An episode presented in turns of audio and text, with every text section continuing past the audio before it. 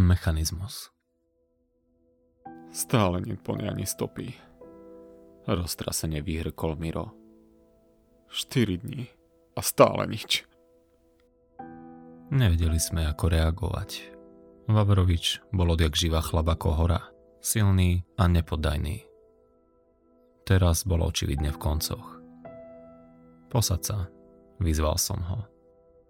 Pritiahol si stoličku a prudko sa na ňu zvalil. Po chvíľke ticha sťažka prehovoril Ondrík. Miro, ľudia sa strácajú po celom svete. 50-ročný policajt bol tvrdý a odvážny chlap.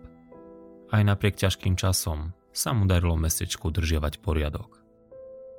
Ondrik bol oddaný práci, ale vždy sa rád stretol s našou partiou úsovej hlavy. Vyhýbal sa alkoholu a len málo kedy sa zapojil do rozhovoru. Bol mimoriadne inteligentný a všímavý.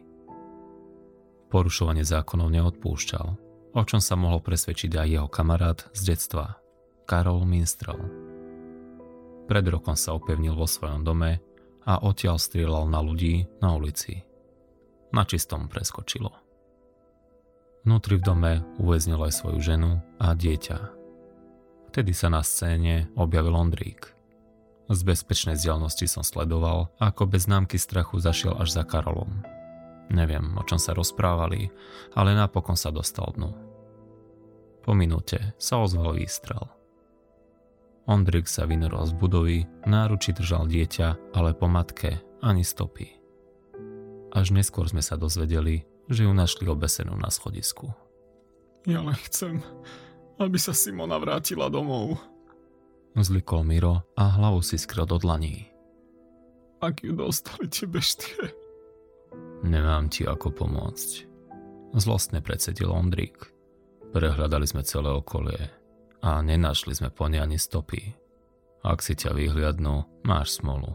Tvojej ženy mi je ľúto. Bezvýhradne som s ním súhlasil. Miro na ňo iba zízal. Potom z celej sily udrel pesťou do stola. Ja to tak nenechám. Niekto za to musí zaplatiť. V krčme postupne utíchali rozhovory. Všetci sa k nám otočili a napätie stúpalo. Čo máš v pláne? Opýtal sa Ondrík. Miro neodpovedal. Iba sa uškľabil a stal. Siahol pod kabát a vyťahol brokovnicu so skrátenou hlavňou. Neblázni, zašepkal som a načisto zdrevenil na mieste. Na okamih som si myslel, že po nás začne strieľať. Ale nebolo to tak. Ondrík si ma zvláštne premeral až mi po chrbte prebehli zimomriavky. Čím som si vyslúžil jeho záujem? Medzi tým sa Miro vyrútil k dverám, prudko ich otvoril a zmizol v snehovej búrke. Rozumel som mu. Naozaj. Už nevládal ďalej. Chudák, už ho neuvidíme. Zamrmlal kto si. Mal pravdu. Ak si tam tí radi na niečom pochutili, tak to boli ľudia so psychickými problémami. Krmili sa ľuďmi, ktorí až príliš ľahko podliehali svojim emóciám. Priťahoval ich najmä strach a hnev. Ako dlho toto ešte budeme musieť znášať? Zamrmlal ryšavý vlasto. Počul som, že len tento týždeň zmizlo v našom meste 20 ľudí. Nadhodil som a s obavami pozrel na Ondríka. Je to pravda? Mhm. Máte vôbec nejakú stopu? Nie. Uprene hľadal do prázdna. Zdalo sa, že nad ničím usilovne premýšľa. Dráždilo ma to. Prenasledoval ma neodbitný pocit, že to má akusí súvislo so mnou. Vlastne nechápem, prečo stále robím policajta. Ozval sa napokon Ondrík. Vraždy, znásilnenia, drogy. Tomu rozumiem. Viem čo s tým. Ale ti odporné beštie. Beštie? Prerušil ho vlasto. Niekto ich nikdy nevidel, pokiaľ sa nemýlim. Nie, súhlasil Ondrík. A tí, čo ich videli, sú mŕtvi, ak nie dá čo horšie. Podobných rečí som už mal plné zuby a vtedy sa o slovo prihlasila migréna. Rozbolela ma hlava, znak, že je najvyšší čas pobrať sa domov. Bez slova som hodil na stôl peniaze. Tak zajtra, zahundral som. Ivan, odprevadím ťa. Ponúkol sa Ondrík. Netreba. Vonku to nie je bezpečné. Nie, vďaka. Zdôraznil som. Trvám na tom. Zlostne som prikývol. Vyšli sme do skúviňajúceho vetra, v ktorom peletovali drobné snehové vločky. Naše kroky zanechávali v snehu hlboké stopy. Pouličné osvetlenie opäť nefungovalo a okolité budovy vyzerali pusto a zlovesne. Z tmavých okien nevychádzal ani len náznak hrejivého tepla. Striaslo ma. Nenávidím chlad. Vždy som sa túžil presťahovať niekam pri more – len tak sa povaľovať na pláži a vychutnávať si po celý rok žiarivé slnečné lúče. Nie trčať dedine a debatovať so starými trpákmi o príšerách, ktoré nik nevidel. Ukradomky som pozrel na Ondríka. Prečo ma chcel odprevadiť domov? Dozvedel sa o kradnutých autobatériách, ktoré si u mňa uložil priekupník? Ak áno, mal smolu. Už boli dávno preč. Prekvapilo ma, keď zrazu zastal a chytil ma za plecia. Myslí, že som na to prišiel. Poznám odpoveď. Viem, čo si vykonal. Blázon, na čom to trepe. Kde je Mírová žena? Nerozumiem. Do brucha sa mi nečakane zaborila pesť. Od bolesti som sa zlomil v páse a ďalší tvrdý úder dopadol na chrbát. Zložil som sa na zem a zakryl si hlavu. Útok však ustal tak rýchlo, ako začal. Trtkávaš Simonu, skonštatoval Ondrík. Myslel si si, že na to neprídem. Zrebe ste to spolu ťahali celé roky. Povedz, skrývaš ju u seba doma? Tebe vlastne situácia s tými beštiami vyhovuje. Pravda. Simona zmizla, vína sa pripíše im a Miro sa psychicky zrúti. Dokonalý plán. Takmer ti vyšiel. Policajt vytiahol revolver. Kľakol si a jeho ústie mi priložil na čelo. Chceš ma zastreliť ako prašivého psa? Bez dôkazov? Ideme k tebe. Si blázon. Stisol pery a natiahol kohútik. Dobre, dobre. Zdvihol som ruky na znak, že sa vzdávam. Len tým na mňa láskalo nemier. Čo ťa priviedlo na myšlienku, že mám niečo spoločné s jej zmiznutím? V tej krčme spôsob, akým si sa díval na Mira. Nelutoval si ho, ale odhadoval, čo všetko vie. A keď vytiahol zbraň, ako jediný si reagoval. Zlakol si sa. Pocit viny? Alebo... V diálke sa zrazu ozval výkrik a za ním nasledoval dunivý výstrel. Obaja sme stuhli. Brokovnica. Odhadol Ondrík. Čo ak to bol Miro? Napadlo mi to isté, ale považoval som za múdrejšie držať hubu. Ondrik sa otočil späť ku mne. Pohni sa. Z ťažka som stal a oprášal sa od snehu. Vykročil som a policajt sa držal za mnou. Jeho kroky nebolo v mrazivom výchre vôbec počuť. K domu sme dorazili na premrznutý. Ondrík mi pri vchode spútal ruky za chrbtom a rýchlo ma prehľadal. Nebránil som sa. Chcel som to mať čo najskôr za sebou.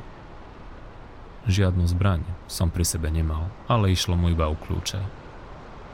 Podarilo sa mu odomknúť na tretí pokus. Len čo sme boli vnútri, detektor pohybu automaticky rozsvietil svetlá Policajt ma donútil kľaknúť si na zem. Ani sa odtiaľ to nehní, kým sa tu nepoobzerám. Prikázal a zamkol vchodové dvere. Modli sa, aby som ju tu nenašiel. Naser si. Nemám čo skrývať. A okrem toho, tiež by ma niečo zaujímalo. Ten chlap, ktorého si minulý rok zastrelil, je to pravda, že mal doma kukučie mláďa?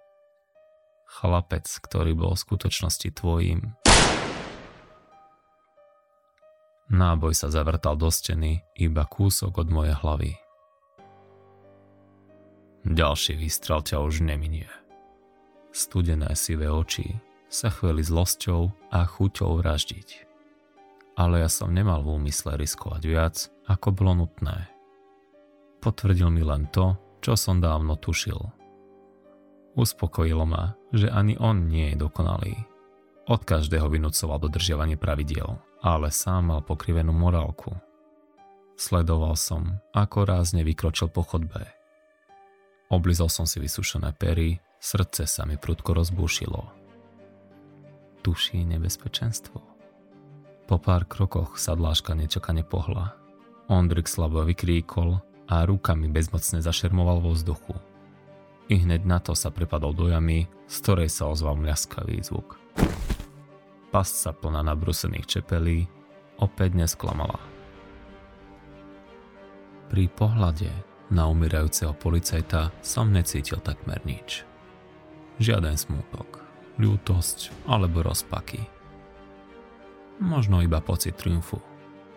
Pár sekúnd ešte bolestivo chrčal, až kým naposledy nevydýchol. Obyšiel som prepadlisko a vykročil k spálni. Tam som čelom zabúchal na dvere dohodnutým signálom. Dvere sa v zápäti otvorili. Ivan? To som ja, láska. Neboj sa. Simone sa na tvári objavil úsmev. Pôsobila krehko, ja som však vedel, aký potenciál a sila sa v nej skrýva. Miro si ju rozhodne nezaslúžil. Počula som výstrel a zľakla som sa. Skonštatovala, ako by o nič nešlo. Ukázal som jej spútané ruky. Ondrik prišiel na návštevu a skončil v prepadlisku. Aj s kľúčom od pút. A odo mňa chceš, aby som lysla do jamy s mŕtvolou a našla ti ho? Len čo ma Simona oslobodila, mŕtvolu som ponoril do suda s kyselinou. Najistejší spôsob, ako sa zbaviť nepohodlného tela.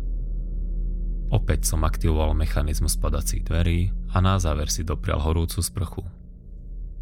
Potom sme so Simonou bez slova zamierili do spálne.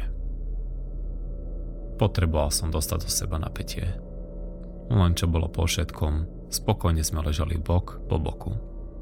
Vonku vyčíňal vietor a dom sa otrasal pod nárazmi vetra. Simona sa zrazu v mojom náručí nepokojne zachvela. Je to len vietor, tíšil som ju. Nič iné, sme tu v bezpečí. Pripadalo mi smiešné, aby si žena, ktorá chladokrovne prezera mŕtvolu, robila starosti pre výchricu. Nejde iba o ten vietor. Odvetila znepokojene a posadila sa. Nepočuješ tie odporné sičivé hlasy? Cvakajúce kovové zuby? Kovové zuby, Zachychotal som sa. Myslím, že potrebuješ zmenu. Čo máš na mysli? Mohli by sme odtiaľto zmiznúť, navrhol som. Napríklad vyrušilo nás silné búchanie na dvere. Čakáš nikoho? Nie. Zamračil som sa. Ivan! Miľakane sme na seba pozreli. Bol to Mirov hlas. Akokoľvek sa to zdalo neuveriteľné, jej manžel bol tu. Pane Bože. Zhýkla Simona a ja som jej pritísol ruku na ústa. Musím ťa schovať. Rýchlo. Nahádzali sme na seba oblečenie a odviedol som ju do pivnice. Na podlahe som potiaľ skrytú páku a jedna zo stien sa pohla. S námahou som ju otlačil až sa odhalil úzky priestor s kamenným výklankom. Tam ma už nedostaneš, zašepkala. Od toho incidentu s priekupníkom sa nedajú otvoriť. Alebo si to už opravil? Prekývol som. Nemáš sa čoho báť. O pár minút bude po všetkom. Vtisol som ju dnu a zatlačil kamennú stenu na miesto. Čo si v nej nepríjemne zaškrípalo. Nemal som čas zisťovať, čo sa prihodilo. Najdôležitejšie bolo to, že je v bezpečí. Vzduchu mala vďaka ventilácii dostatok.